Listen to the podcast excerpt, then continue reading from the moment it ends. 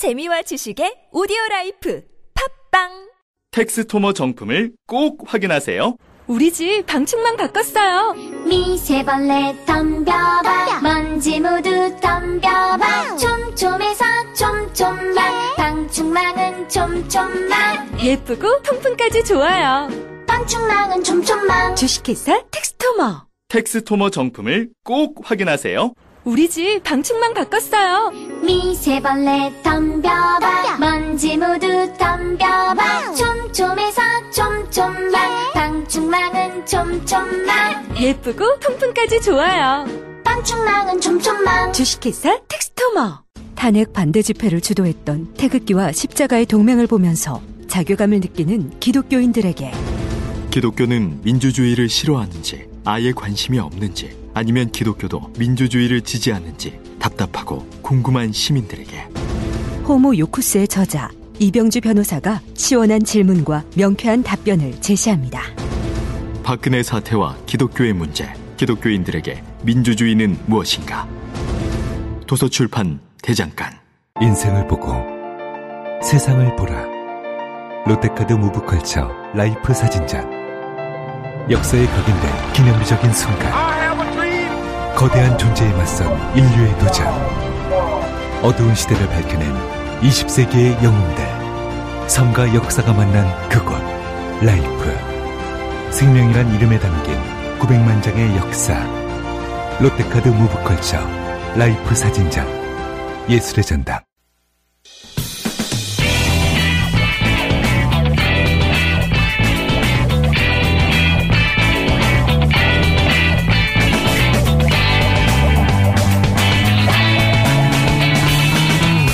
김어준의 뉴스 공장.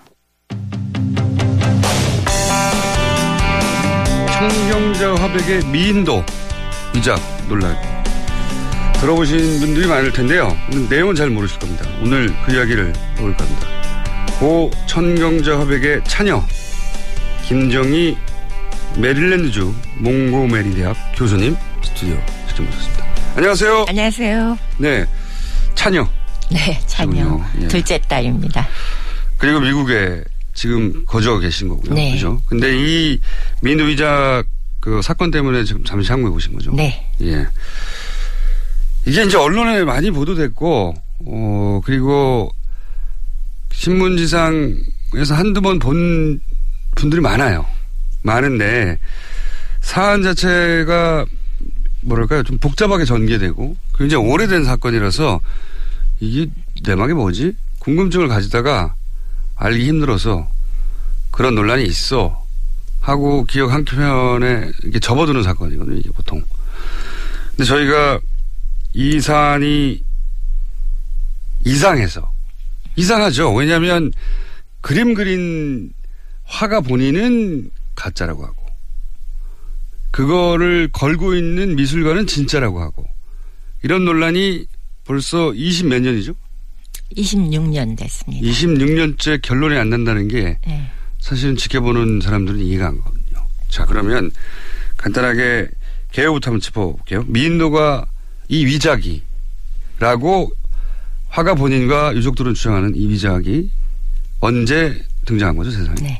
아, 처음 사건이 발생한 것은 1991년입니다. 91년. 1991년 4월 초에 어머님이 어, 지인으로부터 네. 어, 박현영 시인이라는 분으로부터 광화문 현대건설 지하에 웬 전시회가 열리고 있는데 네. 이름은 움직이는 미술관이더라. 네. 근데 현대미술관에 소장하고 있는 작품들 가운데 뽑아서 전시를 하고 복제품도 팔고 그러는 전시인데 거기에 천선생 작품이라고 걸려 있는데 그림도 이상하지만 제목도 미인도라고 네. 참 낯설더라. 음. 왜냐하면 어머니는 굉장히 문학적인 제목 붙이는 걸 좋아하셨어요. 음. 황혼이 흐르는 탱고, 음. 어, 뭐 누가 울어 그런 제목도 있었고요. 아, 이렇게 미인도 이런 제목은 없군요. 없죠. 아, 그래서 어. 참 이상합니다. 선생님하고 전화가 왔어요. 하도 이상해서 내가 아는 선생님 작품은 이런지가 않은데 하고 네네. 혹시 이런 걸 그리셨어요? 하고 네네.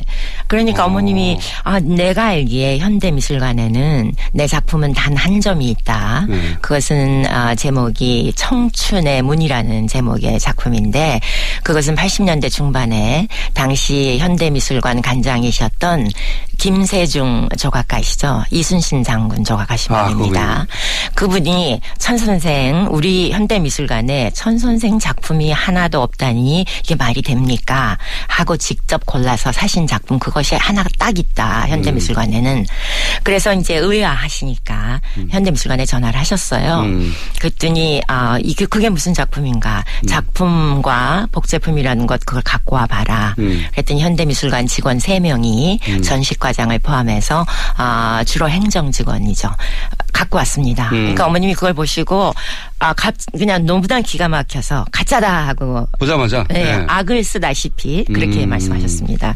아, 그래, 그것이 이제 그 당시 이제 인터뷰한 동영상으로 다 나, 기록이 남아 있죠. 저도 그 동영상 보기는 봤고 그리고 네. 당시 언론 기사를 보면 네. 초기에는 화가 본인이 네네. 정정하실 때잖아요. 네. 그때 내 그림이 절대 아니라고 사실은 감정의 가장 끝이 본인이잖아요. 종결자죠. 그렇죠. 네. 보통은 이제 화가가 생존하지 않기 때문에 전문가가 등장하는 거지 화가 본인이 내 게 아니라고 하면 끝나는 건데 그런데 보자마자 아니라고 하셨는데 그래서 일당락 되어야 하는 사건이잖아요. 그때 거기서. 네. 실제 당시 기사를 보면 이 위작이라고 예. 당연히 이 위작이 도대체 누가 만든 거냐 이런 식의 기사가 초반에 있었지 논란이 있지 않았어요. 근데 이게 어떻게 논란으로 바뀐 거예요 그때? 그것은 이제 신문에 보도가 됐기 때문이죠. 네. 만약에 아, 감정의 원칙이 지켜졌고 네. 작가가 아, 아니라 그러면은 그것을 최우선으로 생각하는 것이 어, 지금 한국에서도 감정의 원칙입니다. 네. 근데 조용하게 해결이 됐을 수 있었겠죠. 현대미술관이 사과하고 네. 왜냐하면 현대미술관이 처음부터 이것을 위작이라고 아, 진품이라고 아, 처음부터 이것을 진품이라고 주장한 것은 아니었습니다. 예. 당연히 화가 아니라고 그랬으니까 네. 당황했고 아니라고 생각했겠죠. 그럼 죄송합니다. 네. 아, 당시에 이것이 이관된 물품이었기 때문에 아, 정당한 그런 절차를 밟지 못했습니다. 음. 당연히 작가한테도 보여줬어야 되고 감정이 있었어야겠죠. 예. 그런 사과까지 하는데 신문에 대대적으로 보도가 되니까 역습이 시작된 거예요. 그러니까 처음에는 현대미술관이 가짜를 어떻게 걸어둘 수가 있느냐 하는 식의 보도가 초반엔 줄을 이루는데 그게 좀 시간이 얼마 지나지 않아서는 논란으로 진짜가 맞다고 네. 라고 말씀하신 역습이 시작된 거죠. 예, 예, 그렇습니다. 초창기에. 네, 그 당시에 이제 그러면 어 배경이 어떤가 하면은 그 당시에 현대미술관장 아, 평론가이시던 이경성 관장이셨는데 그분이 이제 그 내부에서의 그 뭐 보고서 같은 걸 보면 아 이게 만약 아, 현대미술관 내부의 보고서요. 당시에. 네. 예. 예, 이게 만약 아, 가짜로 판명이 되면 자기는 사퇴하겠다, 사표를 내겠다 음. 그런 식으로 이제 그 책임을 지겠다 그렇게 선언을 합니다. 음, 음. 그리고 아시다시피 혹시 아실지 모르겠습니다만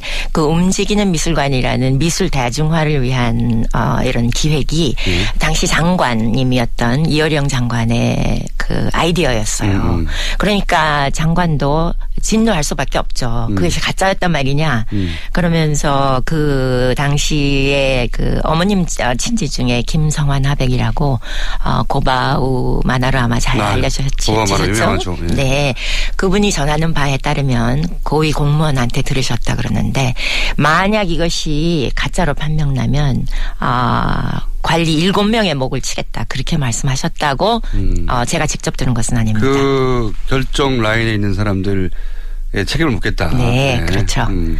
그런 배경 속에서 위작 논란이 시작된 것입니다. 아, 처음에는 그게 위작인 줄 모르고 국립현대미술관까지 걸게 만든 그 라인 선상에 있는 책임자들을 다 날릴 날릴 정도의 그 스캔들이었기 때문에 네. 이쪽에서는 그걸 방어해야 되는 입장이었고 그렇죠. 래서 이건 어, 진품이 맞습니다라고 주장할 수밖에 없는 사정이 있었던 사람들이 있었다. 네. 그렇지만 그렇다 하더라도 어 화가 당사자가 그리고 그때 이미 유명하신 분이었고 그리고 정정하신 분이었고 네. 아니다 아니다라고 해서 그렇게 강력하게 주장하면 해결됐을 것만 같은 게 이제 일반의 상식이거든요. 그것은 상식이죠. 예. 그러나 상식 밖의 일들이 어, 벌어지기 시작하는데 시작합니까? 그중에 이제 가장 어, 중요한 것은 어, 당시에 화랑협회라는 것이 있었습니다. 지금도 네. 물론 어, 존재하고요. 근데 그때는 사단법인으로 인가를 받기 직전이었습니다. 미인도 네. 사건 직후에 그 사단법인 이미 단체였네요, 그때는. 예. 그렇죠. 친목 단체라고 할 수 있는데 네. 화랑들의 서울시에 있는 뭐 10여 개 화랑들의 음. 이익을 도모하는 단체였죠. 물건을 사고 파는 화상 상인들의 모임이었네요. 그렇죠. 그 품목이 그림이었을 뿐. 그렇죠. 예. 그러니까 현대미술관에도 그림을 팔아야 되는 음. 그런 위치에 있는 아 요즘 말로 하자면 갑과 을의 위치에 있는 화랑 단체 그 소규모 음. 화랑 단체의 자문 기구였던 네. 감정 협회의 미술관이 아, 한국 최대의 미술관이 감정을 의뢰합니다. 아, 작가의 말을 믿지 않고 음, 작가는 이게 가짜라고 하는데 예. 작가가 가짜라고 하면 끝났어야 되는데 그게 아니라 이런 화상들의 친목 단체에 감정하는 일종 분과 같은 곳에다가 네. 이게 진짜냐 가짜냐를 묻는다. 그런 희극이 벌어지기 시작합니다. 왜냐하면 자기들은 지금 진품이어야만 살아남는 입장이었기 때문에 그렇죠. 아 그렇게 시작되기 시작했군요. 네. 일이. 그럼 물었더니 화랑에서는 당연히 당연히 아 어떻게 나왔을 것 같습니까? 근데 진- 그, 따- 그? 당시에 이제 화랑협회의 회장은 예. 아 감정을 의뢰받은 상황에서 예. 아, 모 신문에 컬럼을 기재합니다. 예. 아, 이제까지 흰머리 날리시면서 아, 미술계에 헌신해 오신 이경성 관장님께 누가 안 되게 음. 이 작품이 진품으로 판명 나기를 제가 다 외웠습니다. 두 손 모아 빕니다라고 컬럼을 씁니다. 감정을 하고 있는 상황에서. 아하, 예. 네. 조금씩 그림이 그려지기 시작하네요. 그러면 그때 당시 그런 화랑협회가 진품 쪽으로 손을 들어주는 것 외에 이것이 진품이라고 주장하는 근거들이 존재해야 되잖아요. 네. 어떤 근거들이 어, 등장합니까? 제가 지금 뚜렷이 기억하고 있는 것은 네. 이 작품이 어머니의 단골 표구사. 예. 화방인 아 동산방 표구사에서 표구가 됐다. 어. 근데 그 위작자들이 그 뭐 화풍을 흉내 내듯이 어 표구소 같은 표구소를 할 수가 있겠죠. 그런 얘기가 흔하죠. 음. 그러면서 들고 나오는 것이 그 표구소에 일련 번호가 있다. 대장 번호가 있다. 음. 그것은 뭘 암시합니까? 어느 날 맨날 며칠 누가 가지고 와서 맡겼다. 뭐 그런 거 아니겠어요? 음, 자기들이 이제 물건을 출하할 때 일련 모드를 매겨놨는데 예, 예. 원래 그 천하백이 다니던 곳이었고 그때 네. 일련 모드도 남아 있다. 대장이다. 네. 근데 그것이 거짓말입니다. 첫 번째 거짓말입니다. 아, 그게 없어요? 네, 없어요. 아, 그, 근데 그 표구상의 그 주인이 네. 나중에는 이제 화랑을 경영하시면서 그 감정위원회 위원 중에 한 명이시기도 했습니다.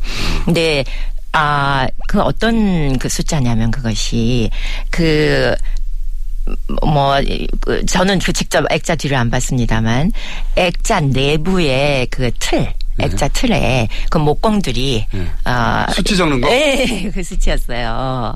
그때만 해도 뭐 한자 몇치 뭐 그런 거를 썼다 그렇죠, 그러더라고요 그렇죠. 예, 예. 네. 지금도 공사 현장에서는 안 보이는 쪽에다가 네, 그럼 짝을 맞추려면 네, 네. 그런 수치 쓰고 근데 이제 하죠. 그게 일련 번호 혹은 대장 번호로 둔갑을 해가지고 언론에까지 나오는 거예요. 뭐 뒤에. 봐라. 뒤에 보면 수치 적혀 있는데 이게 일련 번호다. 네.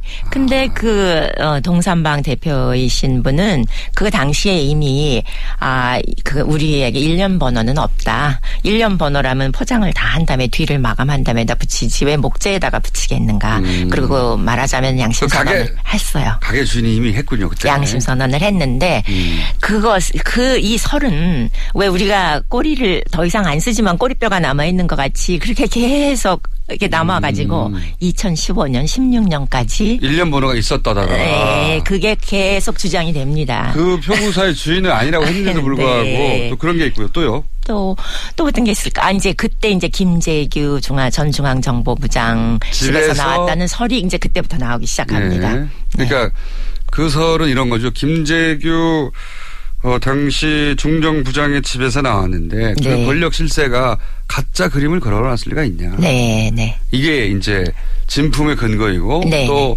나중에 또 제가 언론 지면을 통해 듣기로는 김재규 어, 씨의 유족들이 네. 그게 진품이라고 진술했다. 아, 네, 네. 이런 얘기가 있었죠. 근데 네. 사실은 사실은 아, 그 검찰의 불기소 이유서, 그러니까 저희 고소 고발 사건에 대해서 작성한 불기소 이유서에 보면은 여러 가지 왜곡되고 과장된 면이 많습니다. 사실과 다른 면이 많은데 그 중에 하나가 그 김재규 어, 전 중앙정보부장의 동생이신 예. 아, 김영규 씨라는 분이 검찰의 문의에 그냥 답변한 정도였어요. 예. 아, 이메일로 사진이 하나 오면서 이런 그림이 걸려 있었느냐. 근데 본인 자체가 그 그림을 뭐한 번쯤 봤을 까? 예. 그러나 뭐, 어, 이제 그런 그림이 있었다 하고 증언을 해준 것 같습니다. 예. 그런- 그러나 그 김재기 씨의 부인이시거나 아니면 딸도 증언을 했다. 그런데 그것은 사실이 아니고요. 음. 아, 이제 검찰의 논리 중에 하나는 아, 김재규 전 중앙정보부장 서술이 시퍼렀을 때였는데 어떻게 그, 집- 그 집에서 나온 것이 가짜이겠냐 하는 네. 논리도 있,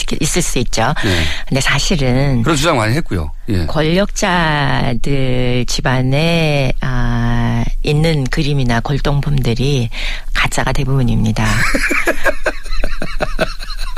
그 이유는 그 이유 물론 아니 뭐 교수님도 전문가십니다. 그 예. 그림을 아니 그림을 하신 분. 그분들이 한 분야에서 실력을 쌓았다고 해서 권력자가 된 건 아니죠. 예, 예. 미술 전문가가 아니시니까 예, 모르시기도 그렇게, 하겠지만 문제는 어, 그 그림들을 소장하게 된 데는 다 약점이 있다는 것입니다. 뇌물이 뇌물 대부분 내물이겠죠. 선물로 들어온 것인데 만약 그것이 위작이라고 자기가 생각이 된다 한들 이게 누구한테 언제 어디서 받았는데 위작이다 하고 얘기할 수 없잖아요.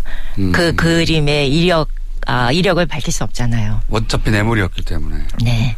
그래서 권력자들이 돌아가신 후에 후손들이 시장에 내놓는 그림들의 대부분이 어떤 한 분은 99%라 그랬습니다.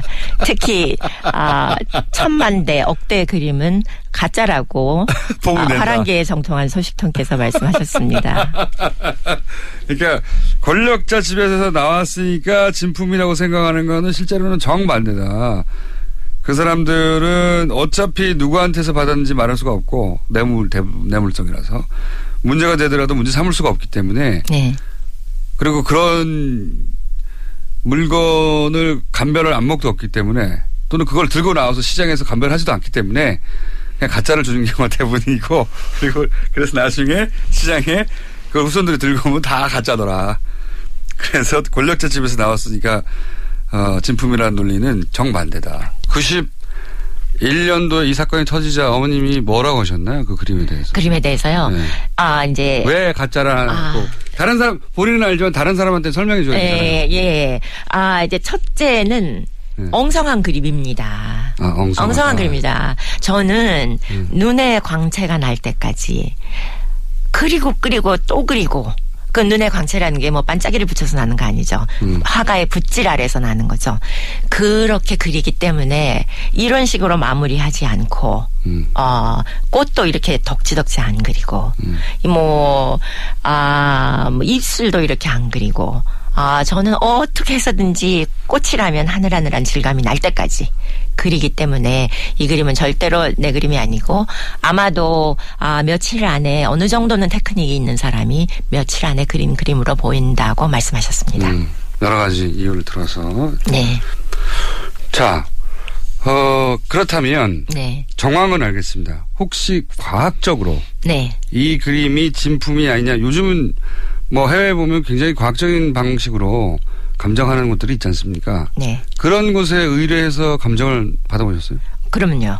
아, 그런데 이제 그, 이것이 좀 오해가 되고 있는 것이, 아, 저희가 그 프랑스 르미에르 과학연구소를, 아, 개인적으로 사설 감정으로, 아, 채용을 해서 감정을 한 것 같이 보도가 되고 있는데, 사실은 그것은 이제 저희가 검, 고소고발 했을 때, 검찰이, 아, 진위 감정에 올인을 하면서, 아, 뭐, 유전자 검사도 해봤고, 어, 저도 유전자, 뭐 그, 표본을 제출했습니다. 머리 저 입안에서 했죠. 그때 유족 진짜 유족이 이 네. 제기하는 게 맞느냐? 그림을 감정하라 아, 고 그랬더니 그, 그거보다는 이제 그림 안에서 혹시 뭐 아, 나올까봐. 흔적이 나올까봐. 아. 아, 그때 또 권춘식 씨라는 위작자가 자기가 그렸다고 주장할 때였기 때문에 네. 혹시 이제 그 권춘식 씨의 유전자가 나올까봐 뭐 음, 그런 음. 의도였던 것 같은데. 뭐 머리카락이라도 떨어져가지고. 머리카락, 예. 근데 실패했습니다. 그런 흔적은 없었고. 네, 저도 응했었어요. 음. 아, 실패했고, 뭐, 나름대로 wavelet 검사라는 게 있는데, 그것도 했는데 실패했고. 네. 아, 그래서 이제 저희의 자문을 받아서 해외 감정 기관 중에, 아, 르미에르 연구소를, 아, 유명한 채택했는데. 기관이죠, 네, 그러니까. 유명한 기관이죠. 네. 근데 그, 이 연구소를 채택하게 된 데는 이유가 있습니다. 아, 아까 말씀하신 것처럼 해외에서도, 어, 과학 감정으로 이 위작이 판명된 경우가 많은데, 그것은 대개 어, 시대 차이가 있을 때 네. 아니 1950년대에 그렸다는 그림인데 2000년도에 쓰이던 페인트가 나왔다. 음, 그러면 음. 되는 거잖아요. 그렇죠. 간단하죠, 그런 건. 근데 이거는 어, 연도가 같잖아요. 그렇죠. 어머니 그 다른 77년도 그림하고 네. 이거 하고 어, 다시 말하겠습니다. 실수했습니다. 어머니의 그림이 그려졌던 시대하고 같은 시대 77년이라는 어, 연도를 달고 나왔단 말이에요. 음, 음. 그런 건 불가능하죠. 음. 그래서 저희가 그 조사를 해서 어, 검찰에 제출을 했고 검찰이 최종적으로 결정을 해서 이, 이 감정서라면 맞겠다 해서 음. 검찰이 아 그러니까 사설에, 사설, 어, 가족들, 유가족이 알아서 맡긴 게 아니라 그렇습니다. 검찰이 이 기관을 선정해서 맡겼다. 프랑스 리미에르 기관에다가 네. 감정 결과는 어떻게 나왔습니까? 결과는 네. 어 이제 흔히 얘기되는 대로 이 미인도라는 그림은 천경자 즉 다른 그림들 일곱 여 아홉 개의 비교군이 사용됐습니다. 상당히 많이 사용됐죠. 네. 동시대 그림 그 그림을 가- 그린 같은 사람이 그렸을 확률이 네. 0.0002%라고 결론이 나왔습니다. 그러면 과학적으로도 국제적으로 더군다나 검찰의 통제하에 네. 감정한 그 전문가들이 이거는 진품일 확률이 0.000이라는 거 아닙니까? 네, 그렇습니다. 그럼 가짜잖아요. 가짜죠? 거기서 결론이 또 끝났어야 되는 거 아닙니까? 네, 그렇죠. 네, 이제 다 이제야 뭐 마무리가 됐구나 생각했는데 다시 또 검찰이 그걸 진품이라고 네. 결과하고는 정반대로 발표를 네. 했을 때 생각하실 수밖에 없었을 거 아니에요. 왜 이런 일이 벌어졌을까? 그렇죠. 예. 네. 그 그러니까 여기까지 나오신 거고요. 네. 왜 이런 일이 벌어졌을지 음. 뭐 추정이긴 아, 한데. 추정입니다. 이건 어디 가지나. 근데 그 본인들의 이익을 보호하려는 네. 아 화랑계 미술계의 아 세력이 네. 우리가 이해하는 것보다 더 크지 않은가. 음. 그만큼 우리 미술 시장이 어 규제가 없다는 거죠. 규제도 없고 실제로는 그것을 좌지우지하는 것은 화랑 협회 그러니까 업, 업자들의 이익이 여기 크게 반영이 돼 있고 그 논리에는 그렇지 않아도 어려운 미술계 라고 하는 논리로 그리고 그 그런 논리하에 미인도도 희생된 것이다. 라고 관련이 추- 예. 없다고는 볼 수 없죠. 음, 그렇게 추정하신다. 시기적으로. 그리고 검찰까지 왜 이 감정 결과를 부인하고 구체적인 감정 단의 결과를 부인하고 왜 진품이라고 주장했는지는 알 수가 없고 그것을 좀 밝혀달라. 네. 이것이 한국에 날아오셔서 네. 이 방송에 나오신 이유인 거죠. 네. 이제 끝내고 싶다. 26년간 네. 어머님이 그리지도 않은 정체 모를 그림이 어머님의 이름으로 전시되고 있는 걸 끝내고 싶다. 네. 자, 오늘 말씀 잘 들었고요. 사건은 이런 겁니다. 예, 충분히 이해가셨을 것 같고, 물론 저희는 언제나 반론권을 보장하고 있기 때문에 화랑협회나 현대미술관 혹은 뭐 검찰 관계자리나 어 누구든지 그 지금 들은 이야기가 사실이 아니고 우리 할 말이 있다 싶으면 언제든지 언제든지 저희 방송을 찾아주십시오. 자, 오늘 여기까지 하겠습니다. 지금까지 고 청경자 화백의 찬혁 미국 메릴랜드주 몽고메리대 김정희 교수님이었습니다. 감사합니다. 네, 감사합니다. 오빠, 우리 어디 가는 거야? 정수 가지. 와, 우리 말 타러 가는 거야? 그렇게 좋아? 고민하지 말고 장수로 오세요. 온 가족이 즐기는 승마 체험과 국내 최대 규모의 말역사 체험관 등 장수에는 정말 볼 것, 누릴 것들이 넘쳐난답니다. 말의 심장 소리를 직접 느껴보는 장수에서의 하룬 여행. 장수는 항상 가까이 있습니다. 주말 여행은 장수로. 승마 체험 예약은 063-350-5486. 아, 또 떨어졌어. 너 또 입사 시험 봤어? 아니, 차량용 핸드폰 거치대 말이야. 여러 개 사봤는데 실패의 연속이야. 떨어지고, 시야 가리고, 운전석에서도 멀고, 뭐 좋은 거 없을까? 싼 것만 찾으니까 그렇지. 제대로 된 거 하나 사서 편리하게 쓰는 게 더 낫지. 그런 게 있어? 그럼 있지. one, two, three 할 때 two. 힘 세다 할 때 힘. 투 힘. 투 힘? 두 배로 힘이 세다는 건가? 네이버 검색창에 투 힘을 검색해 보세요. 100년 이상 살 수 있는 장수 어종 캐비아를 낳는 어종으로 더욱 유명한 철갑상어 이 철갑상어를 진액으로 만들었다는데 그 이름하여 사랑어 오메가3 필수 아미노산 각종 미네랄 컨드로이친 등 100년 장수 철갑상어를 진액으로 한 컵에 좋다 좋아 철갑상어 진액 사랑어 스테미너가 콸콸콸 검색창에 사랑어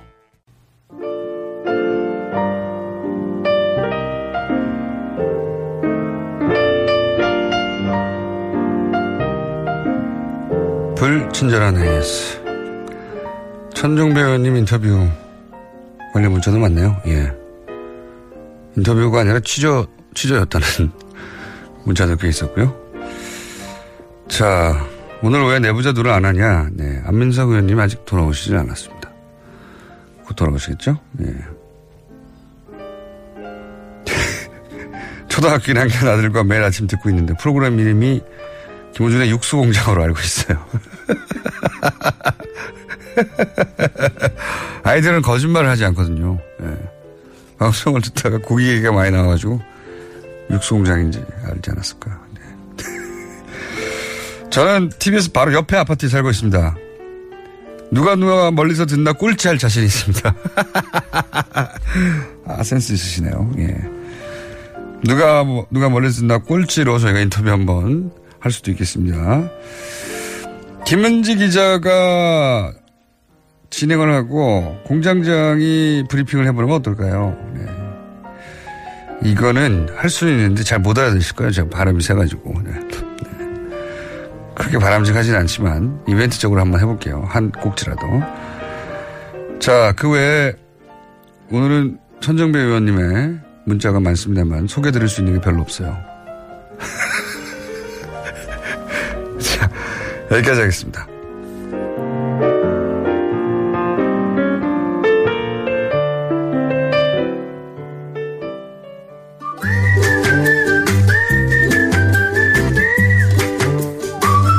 자, 김진애 박사님 나오셨습니다. 네, 안녕하십니까. 도시건 축가. 네. 어, 빛나는 순간들이 지난 9개월간 몇 번 있었지만 네. 대부분 제가 생각하던 거였거든요. 그런데 네. 전혀 생각지도 못했던 아. 오, 야, 맞아. 라고 네. 근본적인 성찰을 하게 된 그런 지난 방송이 처음이었어요. 미군 기지. 왜냐하면 미군 기지 아스팔트 건물 많이 짓는다. 네. 아스팔트래요. 또 콘크리트 건물 많이 짓는다. 안 돼. 음. 공원으로 만들어.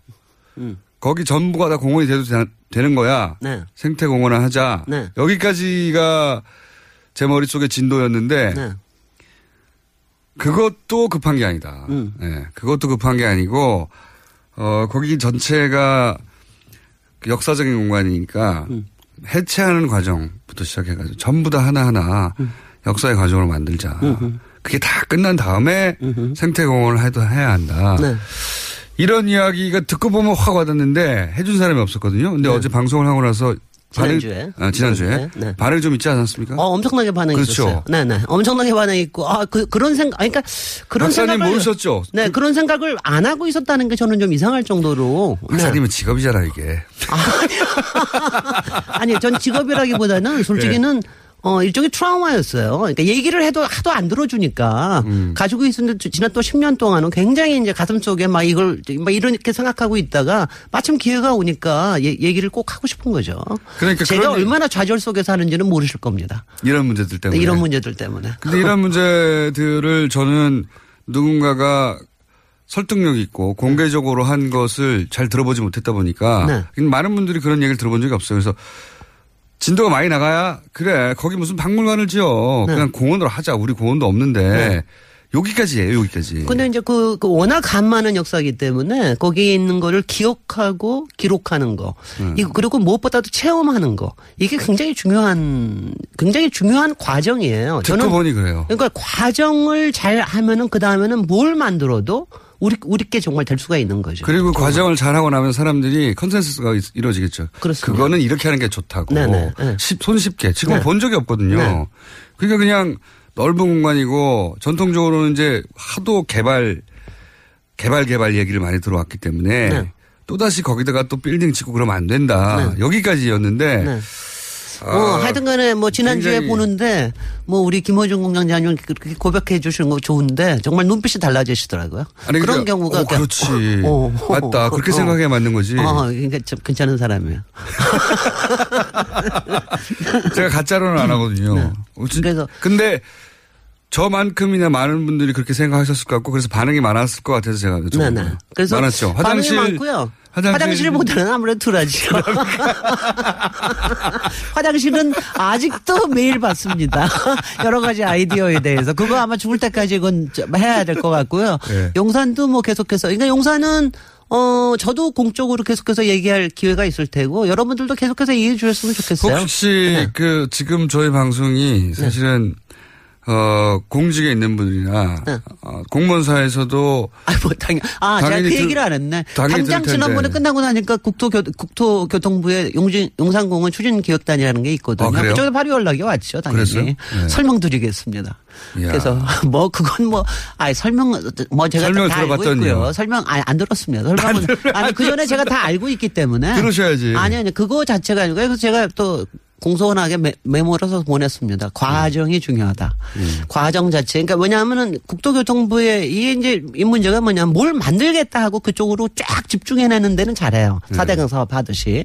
근데 이거를 해야 되냐 말아야 되냐 어떻게 해야 되냐 이거에 대해서 생각하는 거는 조금 약한 데가 국토교통부거든요. 아무래도 그러니까 이제 국토교통부는 어, 예. 그렇죠. 미션 자체가 그렇기 때문에. 예. 근데 지금 뭐 장관님도 그렇고 지금 청와대에 계신 분들도 아마 뭐 귀를 기울이시지 않을까 하는 생각이 있어요. 제가 제가 저기 대통령 대통령께 직접 또 민원을 올릴지도 모르겠습니다. 네. 청와대 홈페이지 가서 홈페이지 가서 예, 전화번호 네. 모르시죠? 아 전화번호 전화번호 가지고 안될 테니까는. 예. 네네. 그만큼 임팩트가 있는 거라고 생각이 전화번호. 하시면 문자 보내시죠. 네네. 네. 어쨌든 꼭 그렇게 됐으면 좋겠고요. 예. 담장 헛물기 하나 하나부터 네. 어, 굉장히 상상 상상만 해도 그 자체가 굉장히 큰 이벤트이자 아, 상상만 해도 가슴이 뛰죠. 예. 네. 그러니까 베르- 그래서 테- 베를린 장벽전 이걸 하신 거잖아요. 네네. 베를- 그렇습니다. 네. 베를린 장벽을 그렇게 허물었거든요, 사실은. 그러니까. 오늘의 도시 여행의 원래 테마가 도- 베를린이었는데 그 베를린 전에 용산공원에서 제가 아주 참 잘했다. 그것도 도시 여행의 일탄으로 봐주시고요. 어 아마 우리 서울을 상당히 위대하게 만들 수 있는 가능성이 있는 그런 프로젝트라고 생각이 되고요. 제가 베를린을 저기 도시 여행에 이렇게 처음에 꼽았던 거는 이번에 이제 문재인 대통령이 가셨기 때문에 그리고 네. 베를린 선언도 하셨고 그래서 이제 하기도 했지만 사실 베를린만큼 우리한테 이렇게 그러니까 정신적으로 가까운 도시가 없을 거예요. 그 통일의 롤 모델처럼 오랜 그럼요. 세월 거론됐기 때문에. 분단과 통일. 그 다음에 이제 두, 저, 김대중 대통령과 또 문재인 대통령 베를린 저 선언하시고, 그리고 이제, 어, 요번에 저기, 우리 포스트 레이디께서도 하시기도 했지만, 윤희상 작, 저기, 작, 저, 작곡가님이 거기서 동맹님 사건 때문에 있었던 문제. 그리고 영화 베를린도 뭐 굉장히, 굉장히 큰 임팩트가 컸고요. 그리고요. 그러니까 베를린이 정말 우리한테는 뭔가 정신적으로 이게 교감이 되는 이런, 이런 도시입니다. 이게 교감이 된다고 하시니까 네. 어느 정도 이제 지금은 좀 다르게 느낄지도 모르겠는데 제가 이제 이 89년에 베를린이 장벽이 해체됐죠. 네네. 어느 순간 갑자기 그렇게 돼버렸어요. 말이죠. 무슨 뭐 전쟁이라든가 아니 전 누가 그런 얘기 한 번도 안 했는데. 그러니까 전조가 있다거나 네. 전쟁이 있었다거나 무슨 대단한 협상이 있었다거나 그게 아니거든요. 네. 어느 날 갑자기 확 그렇게 돼버렸는데 그런데 제가 근데 20대였기 때문에 그때 당시 20대들이 그 장벽이 무너졌다는 거가 주는 임팩트가 어느 정도였냐면 저기 90 91년도였던 걸로 기억합니다. 제가 네. 그 91년도에 베를린 장벽을 보러 아, 배낭여행을 가셨군요. 갔어요. 네, 배낭여행을 네. 갔는데 네. 그때 이제 배낭여행을 갔던 사람들 중에 베를린 장벽을 보고 울었다는 사람이 꽤 많아요. 그럼요. 예. 그럼요. 네. 그걸 울려, 울려고 보러 간 게 아니에요. 네. 울려고 보러 간 게 아니었는데, 처음으로 이 소위 동독과 서독. 음. 왜냐면은 그 구소련이 그 해체된 게 바로 직전이었기 때문에 네. 영원히 지속될 것 같은 그런 대결 구도가 음.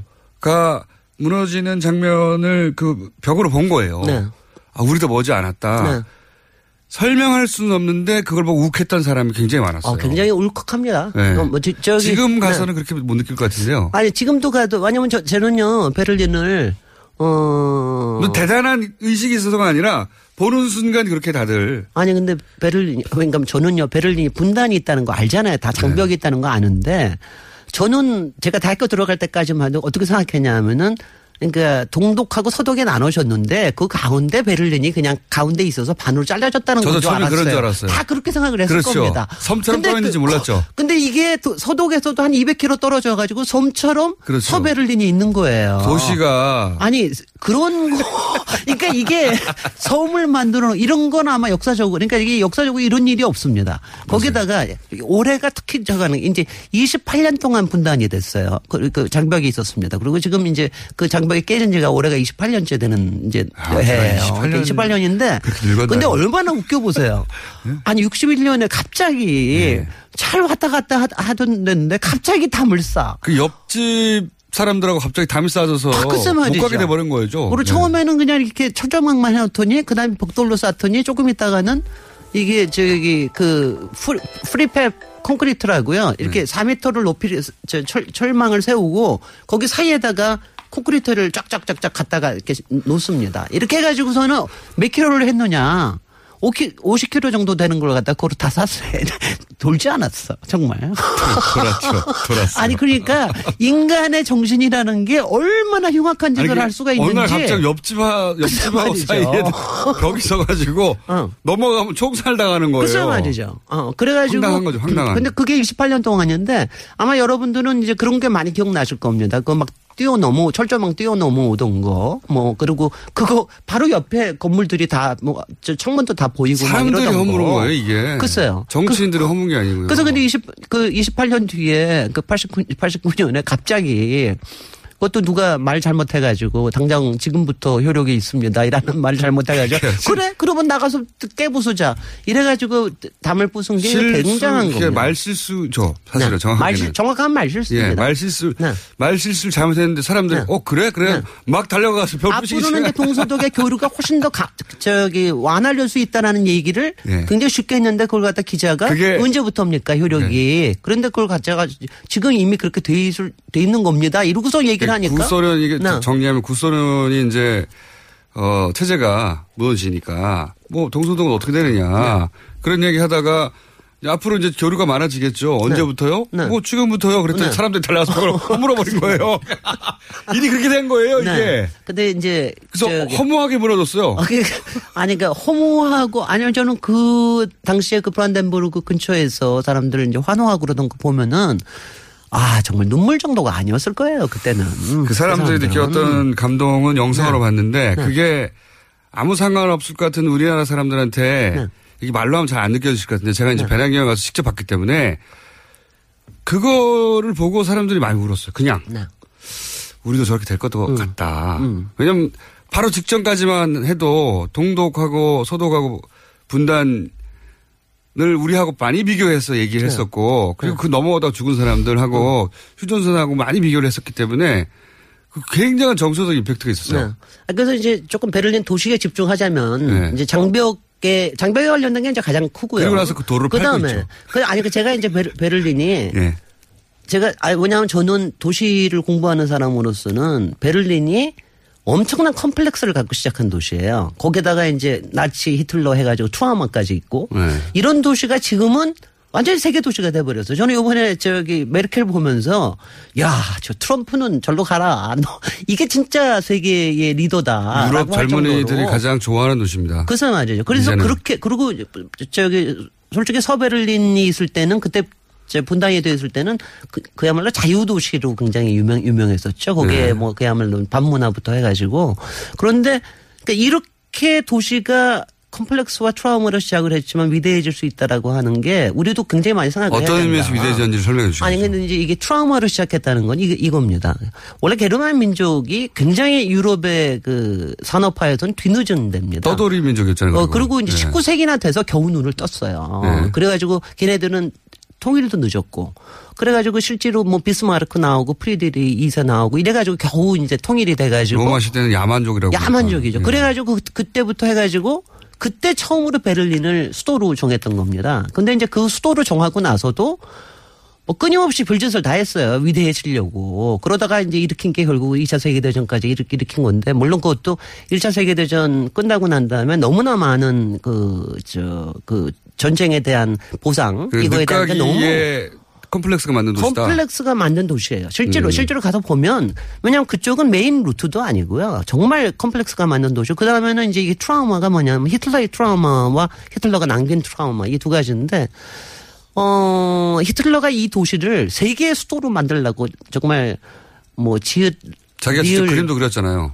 뭐 발광을 했습니다. 네. 정말 그 리을 발광이요? 어 정말 발광을 했습니다. 품 있는 단어를 써주십시오. 아니 정말 왜냐면 우리가 건축의 역사를 보면은요 히틀러가 했던 발광의 역사는 이거는 정말 이건 뭐라고 아니 이건 정말 네. 정신병이죠. 정신, 어 완전 정신병입니다. 히틀러가 그린 그림 보면 사람이 아무도 안 증. 그러니까 거기에는 그걸 이제 이름을 이 사람은 게르마니아라고 도- 이름을 바꿨습니다. 그래서 거기에 엄청난 건축물과 엄청난 도시를 만들려고 그걸 다 이미 다 계획을 다 세워놨던 거예요. 네. 그러다가 이제 2차 세계 대전 끝나가지고선 했는데 근데 히틀러는 그렇게 세계의 수도가 되고 싶어 했지, 했지 만 1억 명 거기다 수용하겠다고 했지만 그건 다 물거품이 됐잖아요. 그런데 네. 지금 그 이후에 베를린이 그러니까 장벽을 부수고 그 다음에 베를린이 걸어온 리더의 도시는 지금 베를린에 가시면 그러니까 역사의 흔적을 거의 다 느낄 수가 있습니다. 그러면서도 하이테크한 건물들이 많죠. 아, 그뭐 독일의 기술이라는 건 말 것도 없고요. 네. 근데 그 중에서도 가장 임팩트가 있는 게이 홀로코스트에 대한 기억이죠. 그러니까 독일이 했던 인종 청산에 아니, 왜냐하면 독일인으로서는 얼마나 아프겠습니까? 근데 독일에 가시면 그때는 91년에는 아직 안 만들어졌을 때인데 그 다음에 홀로코스트 광장이라는 게 있고 그 옆에 홀로코스트 museum이 있어요. 네. 그런데 이거는 꼭 가보셔야 되는 게 그러니까 공포와 혐오를 공간화를 한 데가 없습니다. 그렇지 않겠어요? 그죠?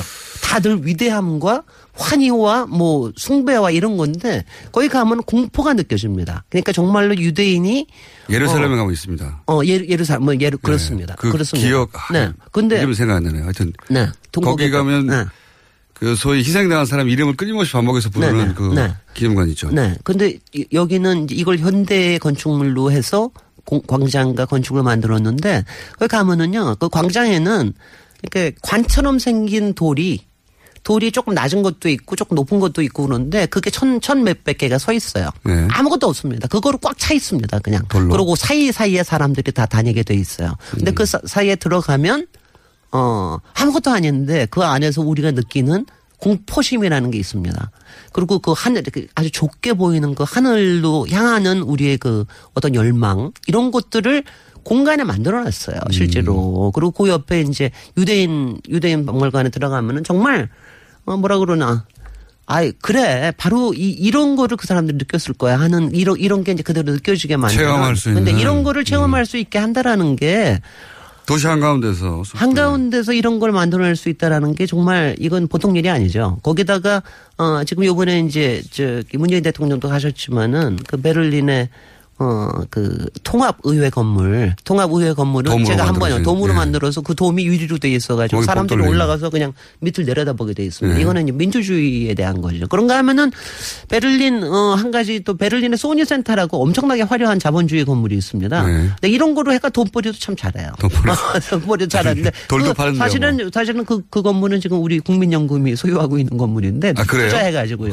우리가 가지고 있어 곧 팔지도 모른다고 굉장히 돈 많이 벌었습니다. 아, 그래요? 아니, 그러니까 베 를린이라는 게 그러니까 이렇게 이런 거예요. 우리로서는 거기 가서 느끼면은 그러니까 그 정말 역사의 아픈 기억부터 인간의 허망한 욕심과 탐욕부터 그다음에 그거를 이겨내는 거 어, 이 과정을 우리가 정말 느낄 수 있어요. 역사적 관점에서 정신적으로 고향 그리고 뭐 베를린은 네 역사적 관점 관점에서도 그렇지만 실제 그 유럽 20, 30대한테 물어보면요. 네. 지금 유럽에서 가장 힙한 도시는 이제 베를린이라고. 아, 그렇습니다. 예. 네. 물가도 싸요. 게다가 네, 네, 숙박비도 싸요. 네.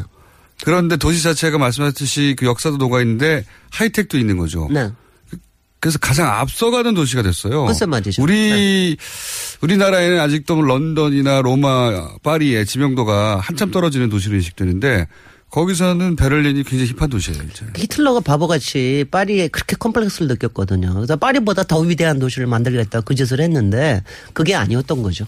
책 내셨다고. 아, 갑자기 저희 이거. 갑자기 저희 PD가 책 내시는데 한번 언급해 줘야 되는 거 아니냐고 지금 네. 살짝 여기다가 어. 저희 보는 자막이 있거든요. 거기 썼네요. 네. 책을 내셨어요? 책 제목이 저- 저기 뭐야 책 제목이 여자의 독서라는 책이에요.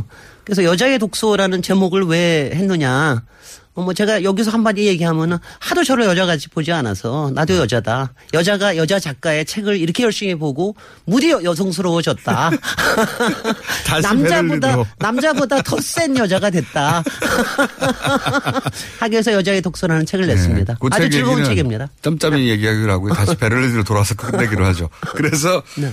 어 만약에 1분밖에 안 남았는데 이번 여름에 휴가를 베를린으로 간다면 어디로 가야 됩니까? 베를린으로 가, 베를린으로 가는 거지 뭘 어떻게 아니, 가요? 베를린에 가서 뭘 꼭 봐야 되는 겁니까? 아니, 그러니까 제가 아까 얘기한 라이크스타크 통일의회 건물, 그리고 그 앞에 있는 뭐 저기 대통령관, 네. 뭐뭐 그리고 브란덴부르크 뭐. 그 street는 당연히 갈 거고요. 그리고 바로 옆에 홀로코스트 museum 가고, 홀로코스트 museum을 꼭 홀로코스트. museum 꼭 가고요. 그다음 찰리스 포인트라고 베를린 장벽에 남아 있는 부분들이 있습니다. 국민연금을 소유한 소니 어, 빌딩. 그거는 뭐 당연히 가실 거 쇼핑하러 가실 거고요. 그리고 이제 밤문화 즐기러 뒷, 뒷골목에 가시는 거 하는데 네. 베를린은 그 자체로는 요.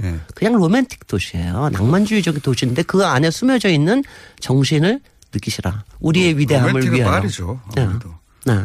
로맨틱은 파, 파린 것 같은데. 아니야 그 로맨틱하고는 또 달라요. 그러니까 하여튼 우리가 생각하는 독일 낭만주의는 또 달라. 우리가 생각하는 베를린이 아니다. 네. 가면 하- 가장 하이텍과 그 역사가 같이 있다. 네. 이게 인상적입니다. 여기까지 하겠습니다. 김재일 박사입니다. 감사합니다. 감사합니다. 내일 뵙겠습니다. 안녕. 안녕.